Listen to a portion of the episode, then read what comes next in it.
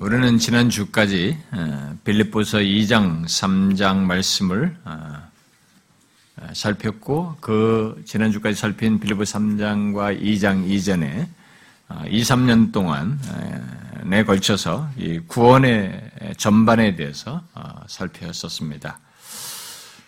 그 구원의 전반을 살필 때 제법 긴 시간 동안 살폈지만 어, 성부 하나님의 구원 계획에서부터 그리스도께서 구원을 이루신 것, 그리고 어, 주된 내용으로는 성령 하나님께서 그리스도께서 어, 이루신 그 구원을 우리 각 사람들에게 적용하시는 것과 관련해서 성경이 이 우리의 구원에 관련해서 말하는 그 다양한 그런 내용들을 하나씩 살펴봤습니다.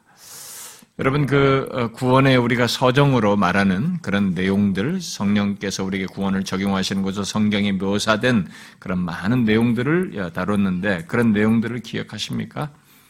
어, 부르심으로부터 시작해가지고 어, 우리를 구원하시려면 하나님께서 우리를 부르시고 또한 우리를 또 거듭나게 하시고 우리가 회심으로 말하는 회개하고 예수 그리스도를 믿게 하는 이런 역사 성경에서 또 우리를 구원을 의롭다 하심으로 말을 하고 있기 때문에 칭의에 대해서 또 우리를 하나님의 자녀 삼으셨다라고 성경이 구원을 설명하고 있어서 양자됨에 대해서 살피고 그 다음에 우리를 구원을 이루라라고 말하면서 지속적으로 우리가 확정적인 성화가 이루어지지만 그 뒤로 지속적으로 하나님 앞에 설 때까지 성화되어져 가는 이런 성화에 대한 것, 그리고 하나님께서 우리를 끝까지 보존하시고 지키신다고 하는 성도의 견인, 그리고 최종적으로 우리들이 아, 이 땅의 생명 호흡을 거두고 난 뒤에 우리가 영혼의 영화로부터 몸의 영화로까지 그래서 결국 영화롭게 되는 구원에 대한 내용까지 아, 우리가 쭉 아, 살펴봤습니다. 그리고 마지막으로는 그 모든 것을 이렇게 뒤돌아보는 차원에서 하나님께서 우리를 창세전에 선택하셨다는 선택에 대해서 살폈습니다. 그렇게 성경은 우리의 구원에 대해서 다각적으로 풍성하게 말하고 있습니다. 그러므로 오늘날 많은 사람들이 드러내는 것처럼 이렇게 한쪽으로 치우치는 것을 성경은 허용하지 않습니다. 성경은 그렇게 다양하게 말함으로써 한쪽만 어떤 한 면만 가지고 거듭남만 또 칭의만 또 성화만 이렇게 그것만 가지고 구원을 말함으로써 치우치는 것을 성경은 허용하지 않습니다. 아, 지난 2, 3년 동안 아, 전한 그 구원에 대한 말씀을 아, 들은 사람들은 우리의 구원이 얼마나 놀랍고 어, 부유한 것인지 여러분들은 알게 되었을 것이라고 믿습니다. 그리고 동시에 자신이 예수 그리스도를 믿어 구원 얻은 것이 얼마나 복된 것인지를 여러분들이 알게 되었을 것입니다. 그것은 창세전으로부터 거슬러 갈 정도로 우리의 이성이 미치지 못할 어마어마한 스토리를 아, 사실을 성경은 구원으로 우리가 구원과 관련해서 설명을 하고 있습니다. 그래서 그동안에 2, 3년 동안의 성, 이 구원에 대한 그 긴 내용들을 현장에서 들었던 여러분들은 상당히 저는 복이 있다고 생각이 듭니다. 왜냐하면 저 같은 사람이 오랫동안 평생을 아, 신학생이 되고 목사가 되기까지 그렇게 구원을 전반적으로 이렇게 설교를 하는 것을 어디서도 저는 성장 과정에서 들어보지 못했어요. 아, 들어서 그리고 너무 짧고 간단하게 구원을 너무 단편적으로 얘기하는 것만 듣고 자라왔고, 뭐 신학교를 다녀도 그런 걸 들을 기회도 없고, 아, 근데 그런 전반을 현장에서 들은 것은 아, 상당히 복이라고 저는 생각이 듭니다. 사실 하나님의 말씀은 예배 속에서 예배 현장 속에서 선포적으로 전해질 때가 가장 큰 아, 효과라고 그럴까요? 가장 큰 은혜를 받게 됩니다. 하나님의 임재 속에서 어, 드리는 그 현장의 그 생생함과 감동을 대신할 그런 다른 방식은 없기 때문입니다. 아, 아, 녹음 기술이 발달하여서 어, 이렇게 녹음된 테이프를 듣고 또 뭐 이제는 우리가 영상까지 이렇게 보지 않습니까? 아, 영상까지 녹화되어서 케이블 방송이나 뭐 컴퓨터나 휴대폰으로 설교 영상을 보면서 말씀을 들을 수 있지만 그런 방식으로는 이 설교 현장에서 있게 되는 그 은혜와 아, 생생함 하나님의 임재를 대신할 수는 없습니다. 그래서 로이존스 목사가 하나님의 말씀을 통해서 은혜 받는 최고의 조건은 예배 현장이다. 라고 얘기를 하면서 예배 현장에서 직접 선포되는 말씀을 들을 때이고 그나마 그 다음을 선택한다면 테이프나 뭐 이런 것이 아니고 오히려 그나마 책이 낫다 이렇게 말을 했습니다. 왜냐하면 책은 곱씹을 수 있잖아요. 음, 곱씹으면서 멈추고 어, 진지하게 숙고할 수도 있어요. 근데 테이프나 이런 것들은 영상도 보면 싹 지나가거든요. 아, 지나가기 때문에 아마 아, 그렇게 말한 것으로 보여집니다.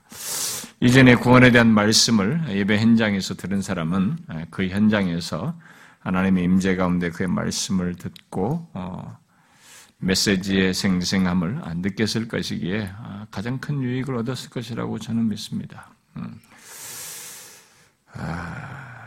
이 항상 제가 말을 하지만 뭐 CD나 컴퓨터나 뭐 휴대폰으로 하나님의 말씀을 듣는 것은 아무리 집중해도 그 임재의 현 생생함을 경험할 수가 없어요. 그래서 그리고 자기 주도적으로 듣거든요. 뭐 이게 뭐, 뭐 하는 행동 속에서 산만한 가운데 분산된 가운데 듣는 경우가 많고 그래서 하나님의 말씀의 유익을 현장에 비하면 몇십 퍼센트, 20, 30%밖에 안 된다고 믿어요. 옛날에 제가 하도 이 그런 것에 너무 의존하는 사람들이 생기는 것 같아가지고 우리가 원래 저는 이런 영상을 컴퓨터로 보내는 거 이런 걸 싫어했기 때문에 그래서 스톱을 시킨 적이 있습니다. 그냥 컴퓨터를 닫아라. 아주 그냥 닫아버렸습니다. 닫았더니만은 지방에서 이렇게 열, 메시, 예, 연락이, 예, 이게, 음, 메시지가 오고, 어, 특별히 미국에서 메시지가 왔어요. 어, 근데, 어, 그분은, 어, 어, 목사님의 취지를 잘 합니다. 저는 그것도 잘 알고 그래서 이 컴퓨터 앞에서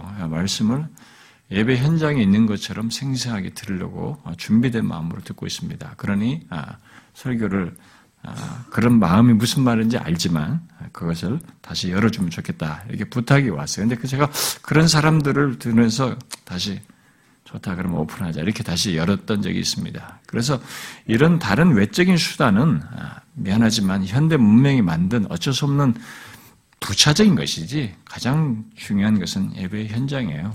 음, 거기는 하나 말씀이 언어와 용어로 전달되는 게 아니고 말씀이 이게 성령과 함께 있어서 성령 임재 가운데 있기 때문에 그것보다 더한 것은 없습니다. 물론 그리 해도 현장에 있어도 듣지 못하고 마음이 완악하고 다친 사람은 있습니다. 그 사람은 최악의 조건입니다. 사실은요. 현장에 있으면서도 그러니까. 예수님 곁에 있는데 빛을 빛의 빛을 못 받는 그 유다와 같은 케이스가 될 수 있는 것입니다.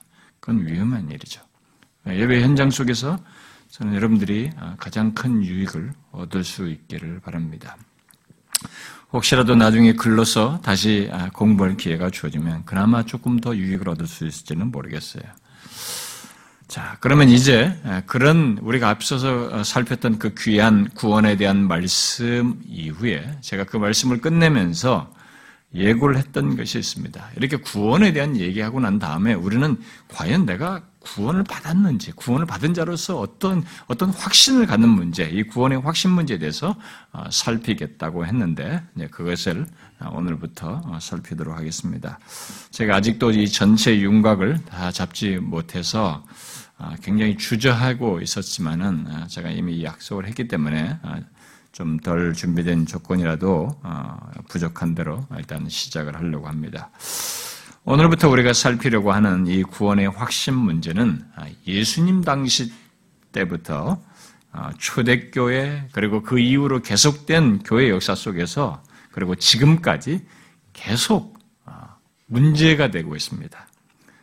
사람들이 이 구원의 확신 문제로 인해서 혼란, 갈등, 어떻게 해야 되는지를 아, 당황해하고 그리고 많은 오해와 불편한 그런 반응들까지 아, 지금도 계속되고 있습니다. 아, 오해란 나름 예수 믿는다고 하는 사람들의 착각에서부터 어, 시작해가지고 어, 예수 그리스도를 믿으면서도 자신의 내면에서 일어나는 의심과 갈등으로 인해서 생기는 문제 등으로 이 구원의 확신 문제는 아, 시대를 거슬러서 한 번도 빠뜨리지 않고 교회 안에서 예수 믿는 사람들 사이에서 어려움과 혼란을 어, 겪고 있습니다. 특히나 또 잘못된 가르침까지 이 확신 문제에 대한 잘못된 가르침까지 한몫을 하고 있어서 그런 것이 정식적으로 어떤 교단들과 신학교나 이렇게 교파에서 어, 가르치고 있기 때문에 구원의 확신 문제에 대해서 다른 성경과 다른 주장을 정식으로 가르치고 있어서 많은 사람들은 이 구원의 확신 문제에 대해서 혼란을 아, 갖고 있습니다. 여러분은 자신의 구원 문제에 대해서 어, 어떻게 생각하십니까? 이전에 저는 이 구원에 대한 말씀, 곧 그런 성경에 근거한 구원을 여러분들이 소유하여 흔들릴 수 없는 구원으로 확신하며 살아가고 있습니까? 어떻습니까? 간단히 말해서 어, 여러분은 자신의 구원에 대해서 확신합니까? 어떠신가요? 이에 대해서 예로부터 사람들이 흔하게 했던 질문으로 어, 확장해서 질문 묻는다면 여러분들은 오늘 눈을 감게 된다면 여러분들이 오늘 죽는다면 여러분은 하나님의 품에 여러분들이 있을 것이라고 확신합니까? 어떻게 생각합니까? 이 질문에 대해 어떤 사람은 확신하며 그렇다라고 말할 수 있을지 모르겠어요. 그렇게 말하겠죠. 또 어떤 사람은 주저하면서 잘 모르겠다고, 그것도 확신이 없다고 말할 것입니다. 그리고 이제 교회에 나온 지 얼마 안 되는 사람들은 이것도 저것도 대답하지 못하는 상태에 있을 수도 어, 있을 겁니다. 이런 반응에 대해서 로마 카톨릭과 개신교 안에 아르메니우스주의를 따르는 사람들은 구원의 확신을 가질 수 없다는 것을 말합니다만, 자, 이 부분에서는 다음에 또 상세히 다루겠습니다. 아, 그렇지만은 오늘 본문을 위시해서 성경의 많은 말씀들은 예수 그리스도를 믿는 신자들은 자신의 구원에 대해서 확신할 수 있으며 확신해야 한다라고 말하고 있고 권하고 있습니다. 앞으로 하나씩 하나씩 차근차근 살피겠습니다만 일단 오늘 본문에서 히브리서 기자는 앞에 우리가 읽지 않았습니다만 19절 이하부터 25절까지의 이 내용 속에서 하나님께서 그리스도 안에서 이루신 것 안에서 믿음에 거할 것을 말하는 중에 확신을 언급을 합니다. 본문은 바로 그런 맥락 속에서 그리스도께서 자기 피로 영원한 제사를 드렸다는 것과 그로 인해 죄의 완전한 용서를 받은 그리스도인들에게 그런 분명한 근거 위에서 확신을 가지고 하나님께 나아가자라고 말을 하고 있습니다. 본문 22절 상반절에 곧 우리가 마음의 뿌림을 받아 아, 악한 양심으로부터 벗어나고 몸은 맑은 물로 씻음을 받았으니라는 이 말씀을 간단히 말하면 아, 이 시간에는 거기에 대해서 상세히 좀 뒤로, 설명을 뒤로 하고 간단히 말하면 이 내용은 예수 그리스도를 믿는 신자는 그리스도의 피로 뿌려져서 용서를 받고 깨끗하게 된 자들이다라는 표현입니다. 그렇게 그 사실을 말하면서 연결해서 바로 뒤이어서 오늘 본문에 뭐라고 말합니까? 오늘 우리가 주목하고자 하는 표현입니다. 뭐예요? 바로 그 사실에 근거해서 참 마음과 온전한 믿음으로 하나님께 나아가자. 이렇게 말하고 있습니다. 참 마음과 온전한 믿음으로 하나님께 나아가자. 자, 이것이 지금 확신과 관련해서 설명할 수 있는 한 여기서 표현이어서 이것을 일단 택했는데요. 아, 이 말을 달리 번역하면 믿음의 확신 가운데 참된 마음을 가지고 나아가자. 이렇게 번역할 수 있어요. 자, 여기 히브리서 기자가 예수 그리스도를 믿는 우리들에게 하나님께 나아가는 문제를 말하면서 현재적으로 어떤 조건을 독려하며 권하고 있는지 이 말씀을 통해서 보십시오. 어떤 조건을 독려하면서 권하고 있습니까? 참 마음과 믿음의 확신이에요. 우리말 성경은 온전한 믿음이라고 이렇게 번역이 되어 있습니다만 여기 온전한으로 번역된 말은 확신이라는 의미의 명사형이에요. 근데 이게 믿음과 온전한 것으로 묶이다 보니까 이렇게 의역을 한 것입니다. 그런데 이 말은 여기 어, 온전한으로 번역된 이 말은 다른, 다른 의미로는 확신인데, 확신이라는 명사형인데, 그래서 다른 명사형으로 의미가 뭐냐면 충만, 풍성함, 온전함, 뭐 이런 의미를 또한 갖습니다. 그래서 여기에 온전한 믿음 이렇게 번역을 한 것이에요. 그런데 이 똑같은 말을 데살로니가전서 1장 5절에서는 이 온전한이라는 한 단어로 지금 번역된 이 말을 데살로니가전서 1장 5절에서는 큰 확신 이렇게 번역했어요. 그냥 확신만 해도 되는데 큰 확신 이렇게 번역했습니다. 아, 이것을 영어 번역으로 어, 영어 번역 성경들은 믿음의 충만한 확신 오늘 본문을 그렇게 번역한 거죠. 그래가지고 아, 이 확신이라는 말로 번역을 해도 되는데 한 단어로 번역할 수 있는데 그 말의 다른 의미로 충만한 충만 또는 온전함의 의미가 또 같이 이 단어 속에 있으니까 그것을 같이 집어넣어 가지고 충만한 또는 온전한 확신 이렇게 번역했어요. 오늘 본문에 온전하는 이 단어를 영어 성경들은 그렇게 번역해요. 충만한 확신, 온전한 확신 이렇게 번역했어요. 어쨌든 본문은 예수 믿는 우리들이 아, 데살로니가전서 1장 5절도 그렇게 번역한 거예요. 충만한 확신으로. 그래서 본문은 예수 믿는 우리들이 믿음의 큰 확신 또는 충만한 확신을 가지고 하나님께 나아갈 것을 권하고 있습니다. 그런데 참된 마음을 가지고 나아갈 것을 히브리서 기자가 옆에다 같이 어, 덧붙여서 이 얘기를 하고 있습니다. 우리가 앞으로 살피겠습니다만 믿음의 확신이 참된 마음과 깊은 연관이 있기 때문에 이렇게 히브리서 기자가 말하는 것으로 보여집니다. 여기 참되는 진실한 또는 옳은의 의미예요.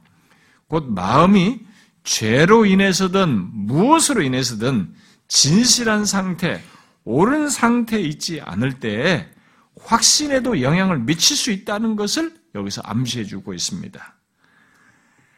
여기서 그래서 일단은 우리가 주목할 말은 앞에 그 말보다도 확신이라는 말이에요. 성경은 이곳 외에도 이런 확신이라는 말을 여러 군데서 쓰고 있는데 중요한 것은 예수 믿는 우리들이 확신을 가지고 살며 하나님께 나아갈 수 있고 그러해야 한다고 오늘 본문과 같이 성경이 증가하고 있다는 것입니다. 한 군데 더 인용하면 이 말이 쓴 데를 한 군데 더 인용하면 에베소 3장에서 우리가 그 안에서 그를 믿음으로 말미암아 담대함과 확신을 가지고 여기 확신을 번역했어요. 확신을 가지고 하나님께 나아감을 얻었다라고 말을 하고 있습니다.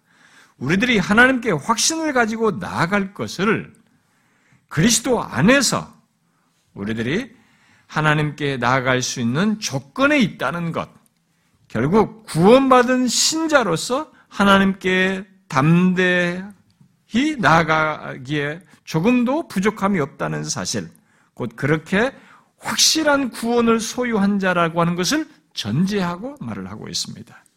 이런 사실을 사도 요한은 그 누구보다도 신자의 구원 확신 문제에 대해서 내용적으로 크게 강조하겠는데 아, 이 신자의 구원의 확신에 대한 얘기를 내용적으로 많이 강조한 사람은 사도 요한이에요.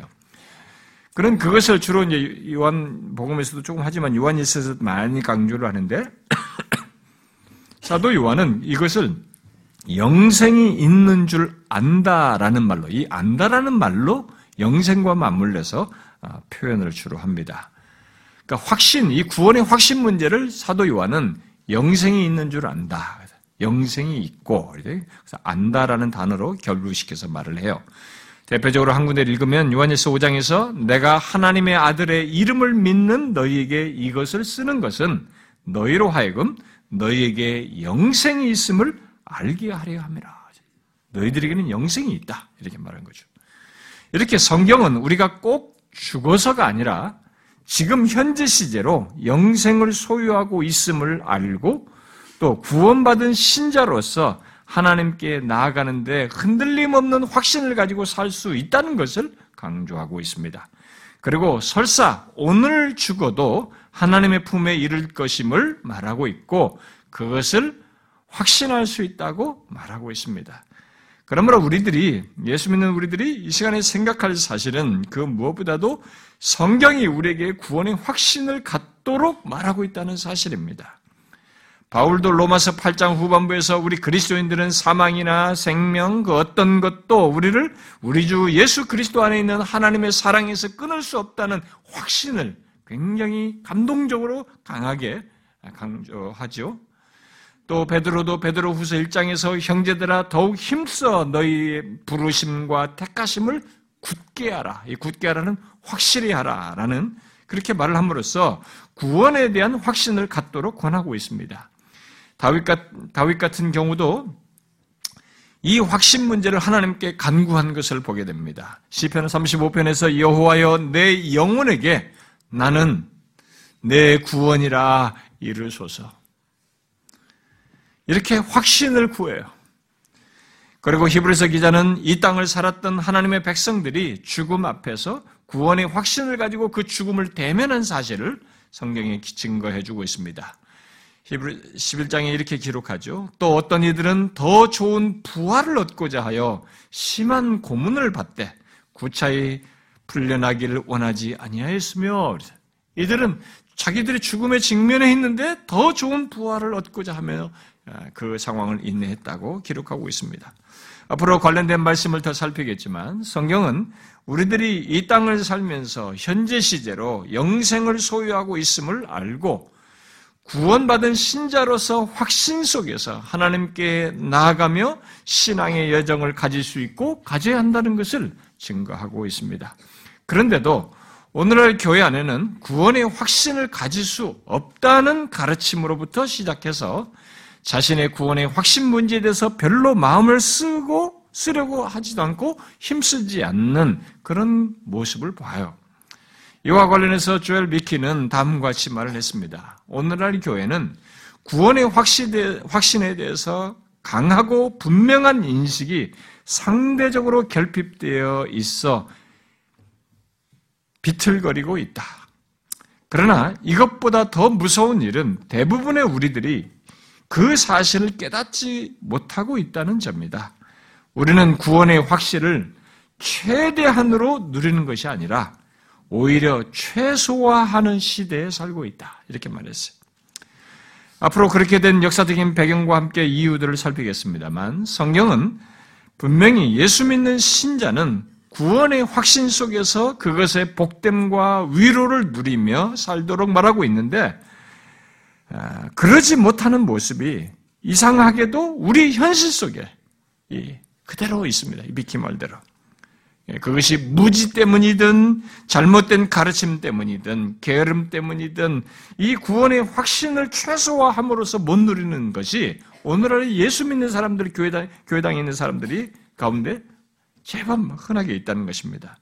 게다가 성경이 구원의 확신에 대해서 강조한 바를 따라서 힘쓰는 것도 쉽게 보지 못해요. 성경은 분명히 힘쓸 것을 얘기하는데 그렇게 힘쓰는 모습도 상대적으로 그렇게 흔하게 보지 못합니다. 그 가운데서 오히려 거짓된 확신 속에서 신앙생활하는 사람들이 많은 그런 것을 더 오히려 쉽게 보는 이상한 현실을 우리가 보고 있습니다. 그래서 지금은 그 어느 때보다도 거짓된 확신을 가지고 신앙생활하는 사람들이 더 늘어나고 많은 것 같아 보여요. 그래서 우리는 거짓된 확신과 참된 구원의 확신에 대한 구분도 있어야 할 뿐만 아니라 예수 믿는 자로서 구원의 확신을 실제로 갖고 누리기 위해서 이 문제를 정확히 알고 말씀대로 구원의 확신을 갖기 위해서 힘쓰는 계기가 되고 실제로 구원의 확신을 갖는 그 결론이 우리 모두에게 있어야 한다고 봅니다. 아, 꼭 그러기를 바래요. 성경이 예수 믿는 자들에게 구원의 확신을 강조하고 힘쓰라고 하는 데는 이유가 있습니다.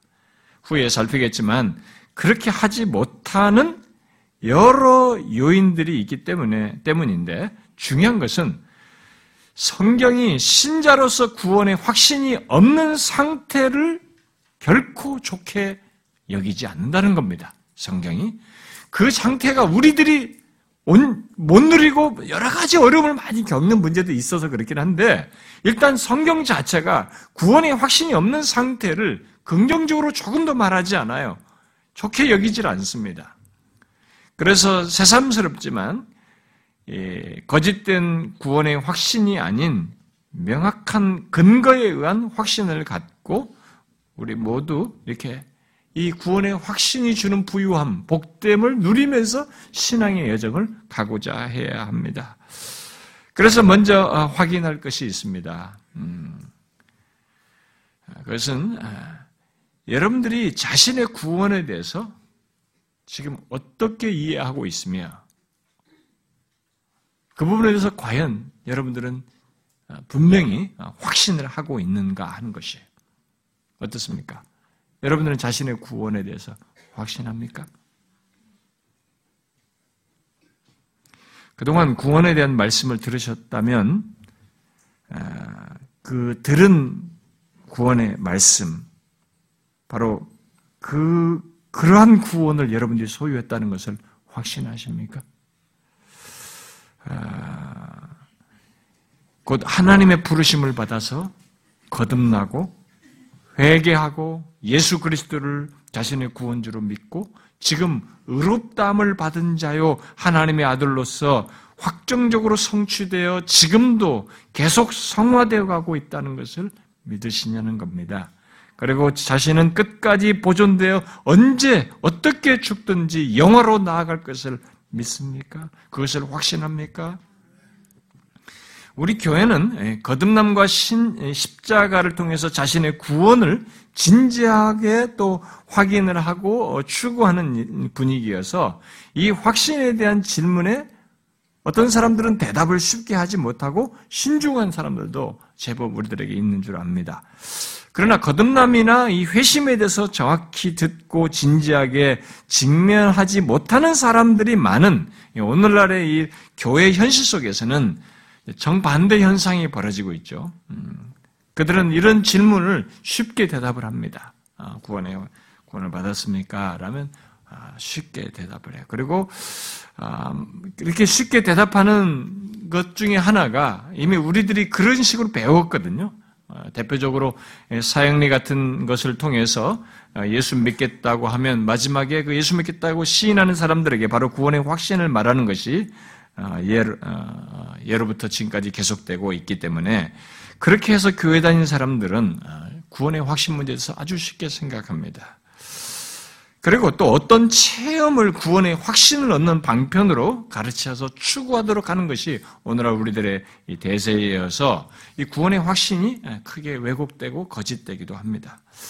그래서 언젠가 한번 인용했습니다만은 음, 스프룰이라는 사람이 구원의 확신을 기준으로 사람을 나눌 때 세상에는 네 종류의 사람들이 있다라고 했는데 실제로 현재 살아있는 사람들은 예외 없이 이 네 범주 가운데 한 곳에 해당한다고 할 수 있습니다. 그네 네 부류는 이렇습니다.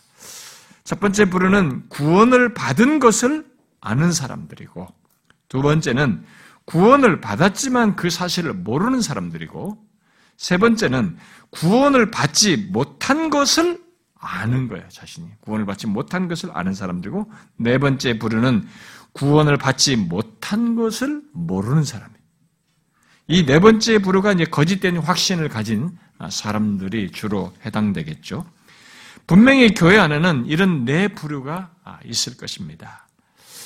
여러분들은 어떤 부류에 속해 있습니까? 이 세상에 다른 것들은 실수하고 틀려도 복원할 수 있고 또 고쳐 먹을 수 있, 고쳐 잡을 수 있습니다. 그러나 우리의 구원만큼은 그럴 수 없어요. 이것은 우리의 영원한 운명과 관련된 것이어서 확실히 해야 합니다. 우리들이 어느 부류에 속하든지 내가 생각하는 것과 실제가 다를 수 있기 때문에 여러분들이 이번 기회에 구원의 확신을 확고히 하는 계기로 삼기를 바랍니다.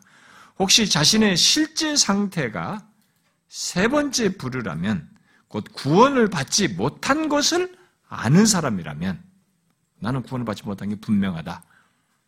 그러면서 아직 예수를 적극적으로 믿을 마음도 없고 아직도 내 삶이 좋고 내 인생 평상시에 이전에 살아왔던 삶에 그대로 유지하기를 원하는 사람이라면 그 사람은 확실한 구원, 뭐 구원의 확신 이전에 자신이 구원을 얻는 것부터 아, 분명히 해야 할 것입니다. 그 사람에게는 구원받는 것이 먼저예요. 그 다음에 그는 그 구원, 구원을 받은 자로서의 확신을 가지고 어, 살아가야 되겠죠. 이 계기로 그 사람은 구원을 얻는 대로 어, 나아갈 수 있기를 바랍니다. 물론 교회 안에는 그런 사람들이 상대적으로 극소수죠. 예, 극소수일 것입니다. 아, 그리고 우리 안에는 아, 네 번째 부류도 아마 있을 것이라고 생각이 됩니다. 아, 네 번째 부류는 자신이 실상 구원받지 않았는데 구원받았다고 확신하면서 거짓된 확신을 갖는 사람입니다. 우리 안에는 분명히 그런 사람도 있을 거예요. 한국교회 안에는 그런 사람들이 제법 있을 것이라고 생각합니다. 우리 모두가 알다시피 예수님 자신이 이 부류에 대해서 분명하게 말씀하셨거든요.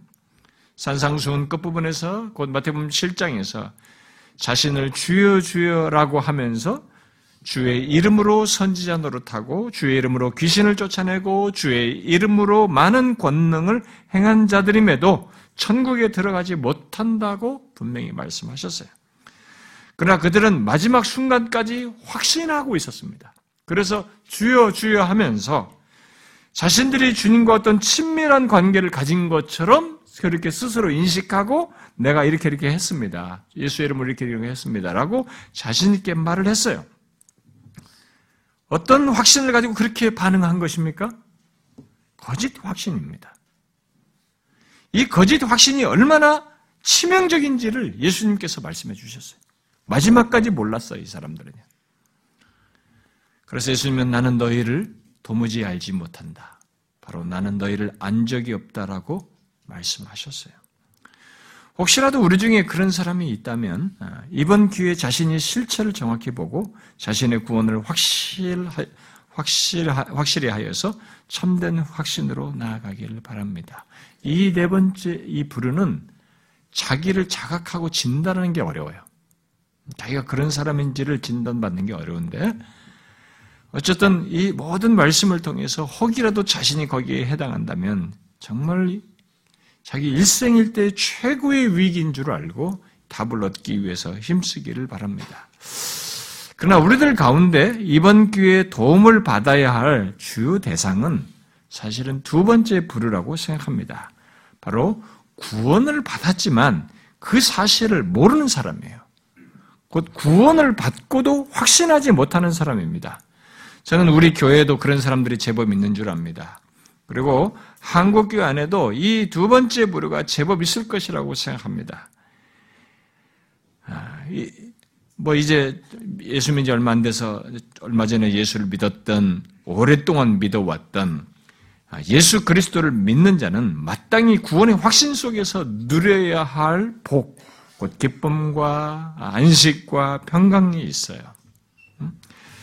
아, 그래서 이번 기회에 이 구원의 확신을 통해서 그런 큰 유익을 얻을 수 있기를 바래요.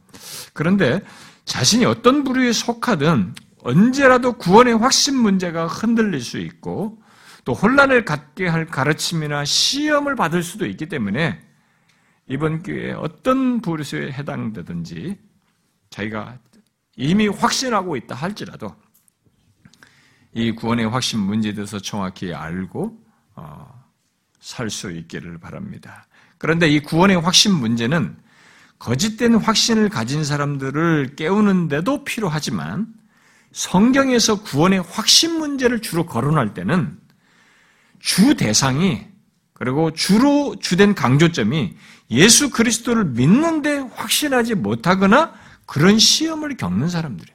성경 자체가 물론 경고를 할 때도 그 하나님을 믿고 따를 대상들을 두고 이 얘기를 하는 것이어서 취지 자체는 이 구원의 확신 문제를 다룰 때는 주로 신자인데 그것을 시험을 받아서는 어떤 식으로든 그걸 확신하지 못하는 그 대상들을 두고 주로 이 확신 문제를 성경이 거론하고 있습니다. 그러므로 우리들이 이 구원의 확신 문제를 말할 때 주요 고려 대상은 성경을 따라서 구원을 받았는데 아직 내가 진짜 확신 내가 진짜 구원받은 게 맞는가라고 하는 확신하지 못하는 이런 대상이어야 합니다.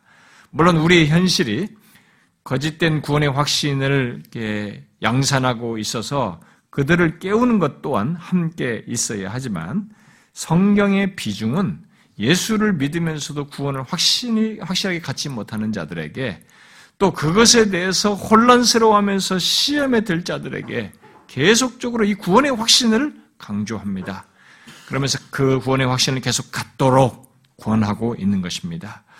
우리도 그러해야 합니다. 이 거듭남이나 회심에 대해서 또 교회 멤버십에 대해서 강조하지 않고 그저 교회에 나와서 열심히 하면 어, 음, 인정해주고 또 일을 맡기고 어, 뭐 당신이 노래를 잘하니까 성가들 하시고 다른 이거 하니까 이거 하시고 이렇게 멋져 그러니까 뭔가라도 자꾸 맡겨가다 그러다 보면 또 직분도 예, 세월이 지니까 직분도 주고 그런 이런 풍토 속에서 신앙생활하는 사람들은 그런 자신의 삶의 여정과 경험이 생겼거든요. 이미 교회를 나왔는데 이런 거듭남과 십자 이런 것도 잘 모른단 말이에요. 그런데 자신이 이렇게 교회에서 묵었단 말이에요. 그리고 다 이런 경험들이 있어요. 뭐 봉사도 했단 말입니다. 그러니까 자기가 교사도까지도 하고 뭐도 다 가르치는데 했어요. 그러니까 이런 자신의 삶의 여정과 경험의 근거에서 자신의 구원에 대해서 확신을 하는 경향이 오늘 우리 한국 교회가 대단히 강하단 말입니다. 그러다 보니까 상대적으로 확신에 대한 고민이 덜한 것이 오늘 한국 교회의 현실입니다만 또 우리 교회와 같이 쉬운 복음과 값싼 복음을 말하지 않고 거짓된 구원과 거짓된 신앙을 밝히면서 구원에 대한 성경의 정확한 증거를 말하고 또 참된 신앙과 구원이 무엇인지를 함께 균형을 이루어서 전하고 또 끊임없이 그런 내용들을 가르치면서 교회에 속한 상대들하고 자신들이 바른 신앙을 갖도록 계속 상기시키면서 이렇게 말할 때는 그런 것을 듣고 배운 사람들은 그런 가운데 자란 성도들은 상대적으로 자신의 구원에 대해서 신중해요. 그래서 구원의 확신을 갖는데 더욱 주저하는 경향이 있어요. 그런 사람들에게 이 구원의 확신에 대한 말씀은 아마 더 절실할 것이라고 믿습니다. 아, 미국에서 아, 그 어느 어, 미국의 어떤 교회보다도 상대적으로 이게 아, 말씀 양육을 체계적으로 잘하고 개혁주의 전통을 따라서 어, 바른 것을 어, 균형 있게 가르치는데도 이제 어느 정도 사람 숫자도 많아진 큰 교회인 그러면서 이 시대를 분별하면서 신앙생활하도록 가르치는 이 존 맥아더 어, 목사가 가르치는 어, 그 시무하는 교회에서 어, 그레이스 처치죠. 그레이스 교회에서 이 후자에 지금 제가 말한 이 후자에 대해 후자에 해당하는 그런 반응이 성도들 가운데 제법 있었던 것 같습니다. 그러니까 진지한 고민을 하니까 자신들 더 확신을 하지 못하는 또 그런 사람들이 그 교회 안에서도 아마 제법 있었던 것 같습니다. 그래서 존 맥아더 목사는 그런 성도들을 보면서 구원의 확신에 대해서 일련의 설교를 하고 어, 책도 내었는데 그 내용 속에 우리 현실 속에서도 볼 수 있는 어떤 사례가 있어요. 그래서 제가 좀 그걸 좀 인용해 드리고 싶은데요. 존 맥아더 목사가 이렇게 말했습니다. 수많은 그리스도인들에게 구원의 확신이 부족하다는 것은 목회자로서 가슴 아픈 일이다. 자신의 죄를 정말로 용서받았고 천국에서 영원한 안식을 누릴 수 있다는 확신이 그들에게는 없다. 다음에 편지를 읽고 나는 이 문제로 더 고통스러웠다. 예, 그 교회 성도입니다. 저는 오랫동안 그레이스 교회에 출석해 왔습니다. 목사님의 말씀을 들으면서 저는 제가 얼마나 큰 죄인인지 깨달았습니다. 그 죄의식은 끊임없이 저를 괴롭히고 저를 무너뜨리려는 그 죄의식 앞에 저는 무력할 뿐입니다. 결국 이런저런 의심이 점점 커져 저는 구원받지 못했다는 결론을 내리게 되었습니다. 목사님, 저는 죄에서 해방되길 간절히 바라는데 저를 붙잡고 있는 그 죄 때문에 제가 천국에 들어가지 못한다니 얼마나 슬픈지 모릅니다.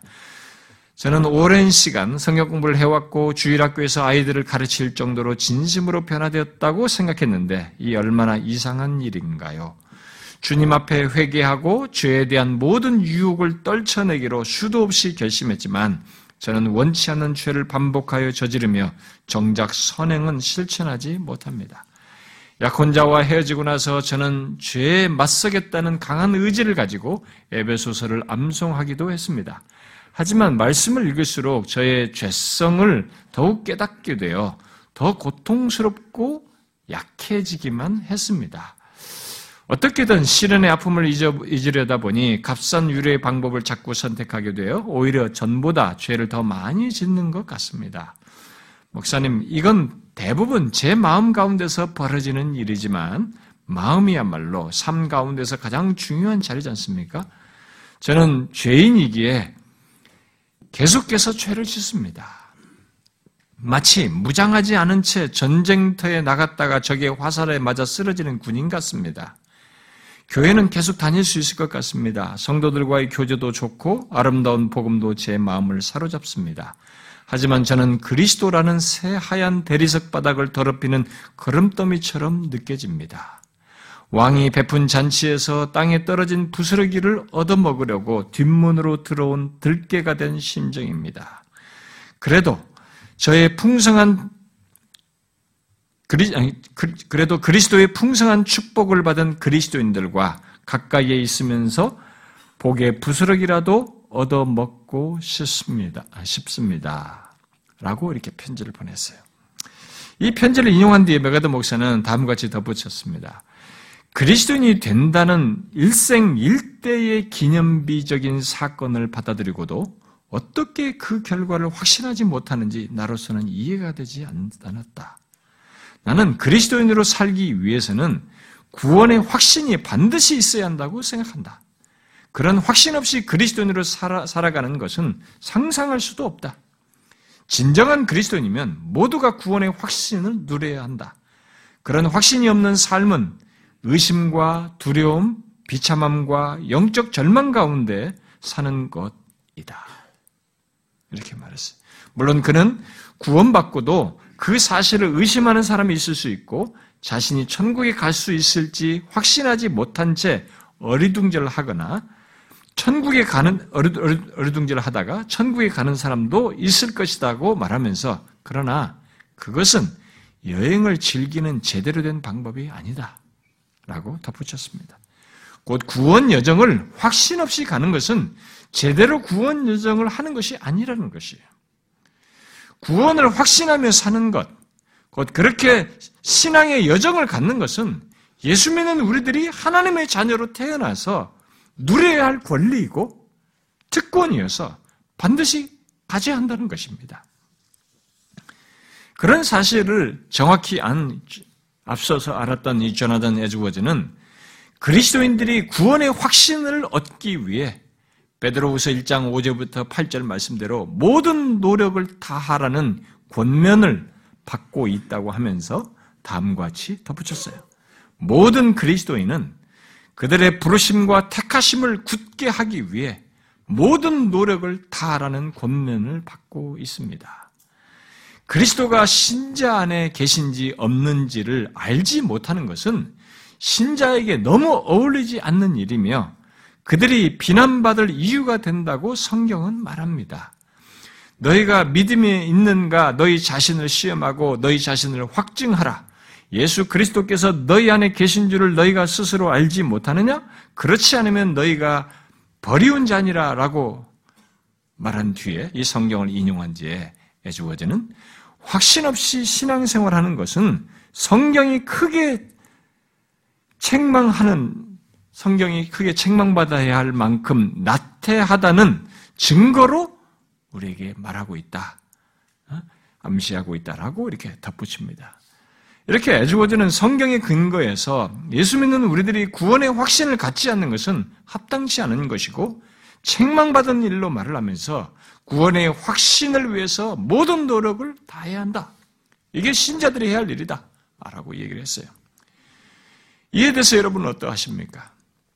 예수 그리스도를 믿음에도 구원의 확신이 없는 것에 대해서 그냥 교회에 수동적으로 왔다 갔다 하면서 뭐 일부의 어떤 사실 정도만 붙들고 내가 아는 어떤 것 정도만 그 정도에 안에서 그냥 신앙생활에 어떤 결론이 있겠지라고 하면서 이렇게 수동적으로 반응하십니까? 아니면 이 성경의 말씀대로 모든 노력을 다 하고 있습니까?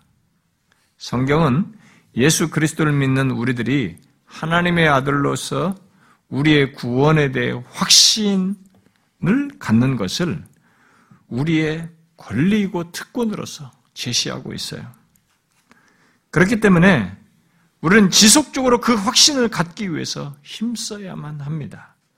스벌전 목사는 이 확신 문제에 대해서 그의 회중들에게 설교를 하면서 다음과 같이 말을 했습니다. 자기가 진정으로 거듭났는지를 의심하는 사람은 이해할 수 있습니다. 그러나 가만히 앉아서 그 의심이 저절로 풀릴 때까지 태평스럽게 기다리는 무관심한 태도를 보이는 것은 이해할 수 없습니다. 이를 알지 못하는데 어찌 눈을 붙일 수 있겠습니까? 자신이 그리스도 안에 있는지 없는지 정말 모르겠습니까? 그렇다면 하나님과 화목되지 않아서 이미 정죄를 받았는지도 모릅니다. 아니면 지옥에 들어가기 직전에 있는지도 모릅니다. 숨이 넘어가거나 심장이 먹기만 하면 지옥으로 가는 그 상황에 있는지 말입니다. 숨이 끊어지고 심장이 멈추는 순간 여러분의 인생은 마감될 것입니다. 여러분의 생애는 끝이 납니다. 오늘 밤이 바로 그 순간일지도 모릅니다. 여러분에게 간청합니다. 여러분에게 호소합니다. 이런 모호한 상태에서 벗어나라고 말입니다. 이 시간 주님께서 여러분에게 영혼에게 나는 너의 구원이라고 말씀하여 달라고 기도하십시오. 주님께서는 그렇게 하실 수 있으며 주님께서는 기꺼이 그렇게 하십니다.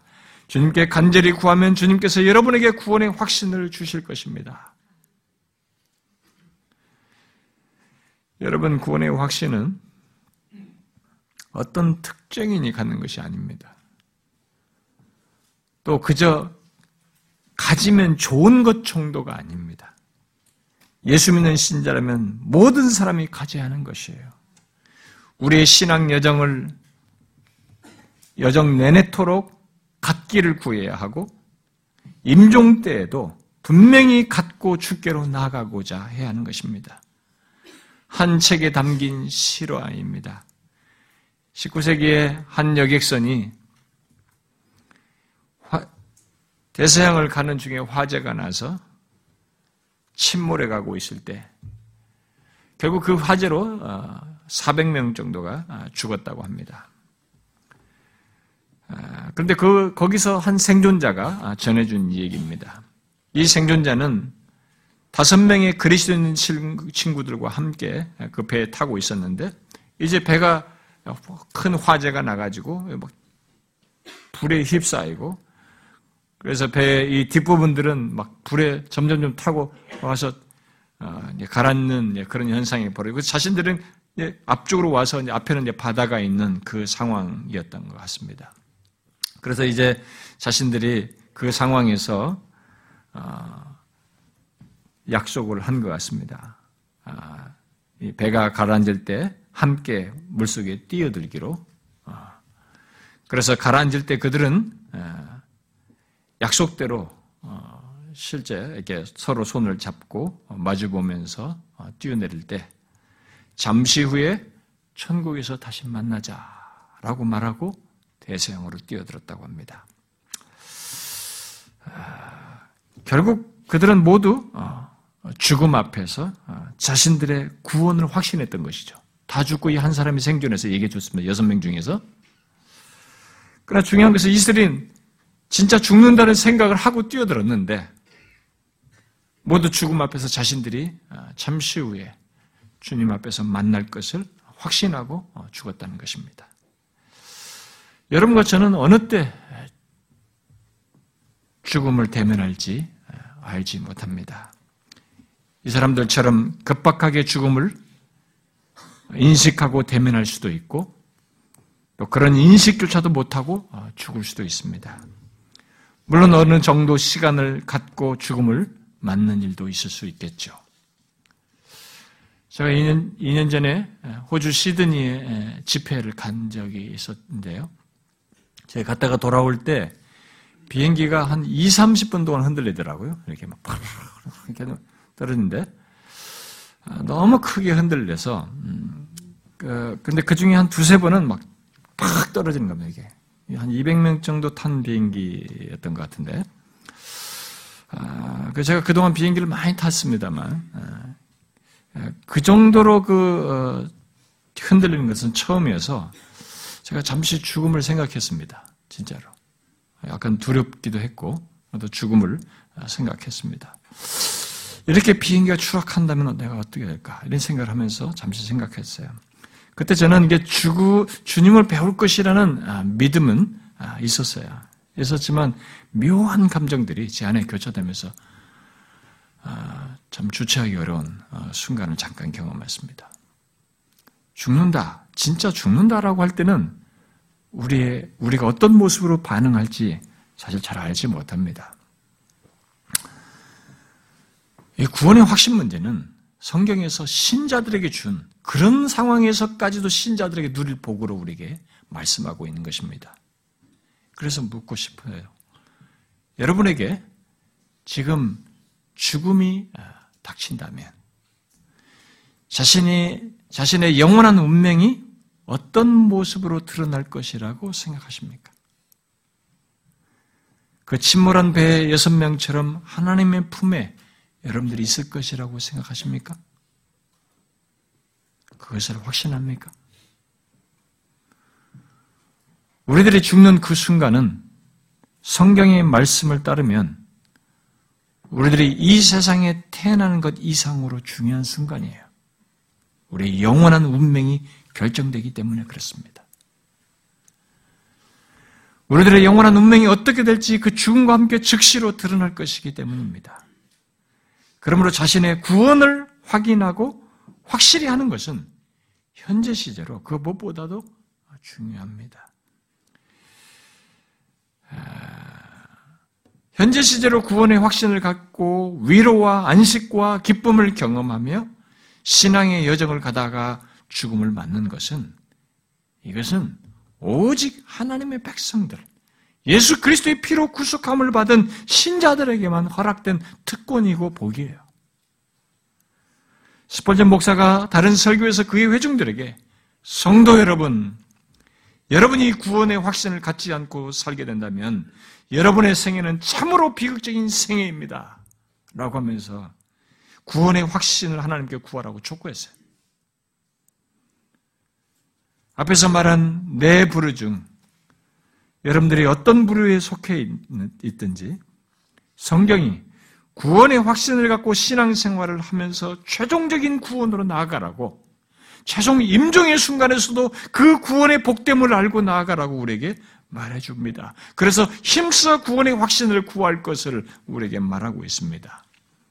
여러분, 예수를 믿으며 우리가 신앙생활 할때 이 세상에서 조금 유익을 얻는 것도 좋습니다. 그러나 이 구원의 확신을 가지고 이 세상의 유익도 누리고 그리고 이것을 넘어서서 영원한 운명이 결정되는 데까지 나가는 것보다 더한 것이 어디 있겠어요? 그게 최상이 아닙니까?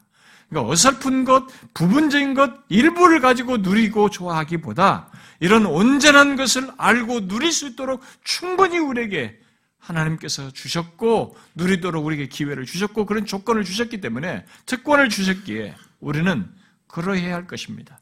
구원의 확신을 가지고 이 세상을 살며 비록 이런 일을 저런 일을 겪지만 우리가 구원의 확고함 속에서 이런 경험들을 다른 상황들을 상황을 인식하다 보니 덜 흔들리고 오히려 그 가운데서 위를 얻고 힘을 얻으면서 영혼을 소망하면서 나아가게 되는 것이죠. 여러분 인생은 금방이에요. 결혼해서 마냥 행복할 것 같은 그 시간이 싹 지나가요. 그리고 언제 맞이할지 모르는 이 죽음이라는 강적을 피하지 못하고 우리가 맞게 됩니다. 구원의 확신. 우리가 하나님의 대면에, 하나님을 대면하여 설 것이라는 것. 예수님 옆에 있던 강도에게 네가 오늘 나와 함께 낙원에 있어. today. 이제. 오늘 이제. 죽는 순간 나와 함께 낙원에 있을 것이다. 이것보다 복된 게 어디 있어요? 이 부분을 확고히 하여서 신앙과 삶을 갖기를 바랍니다. 기도합시다.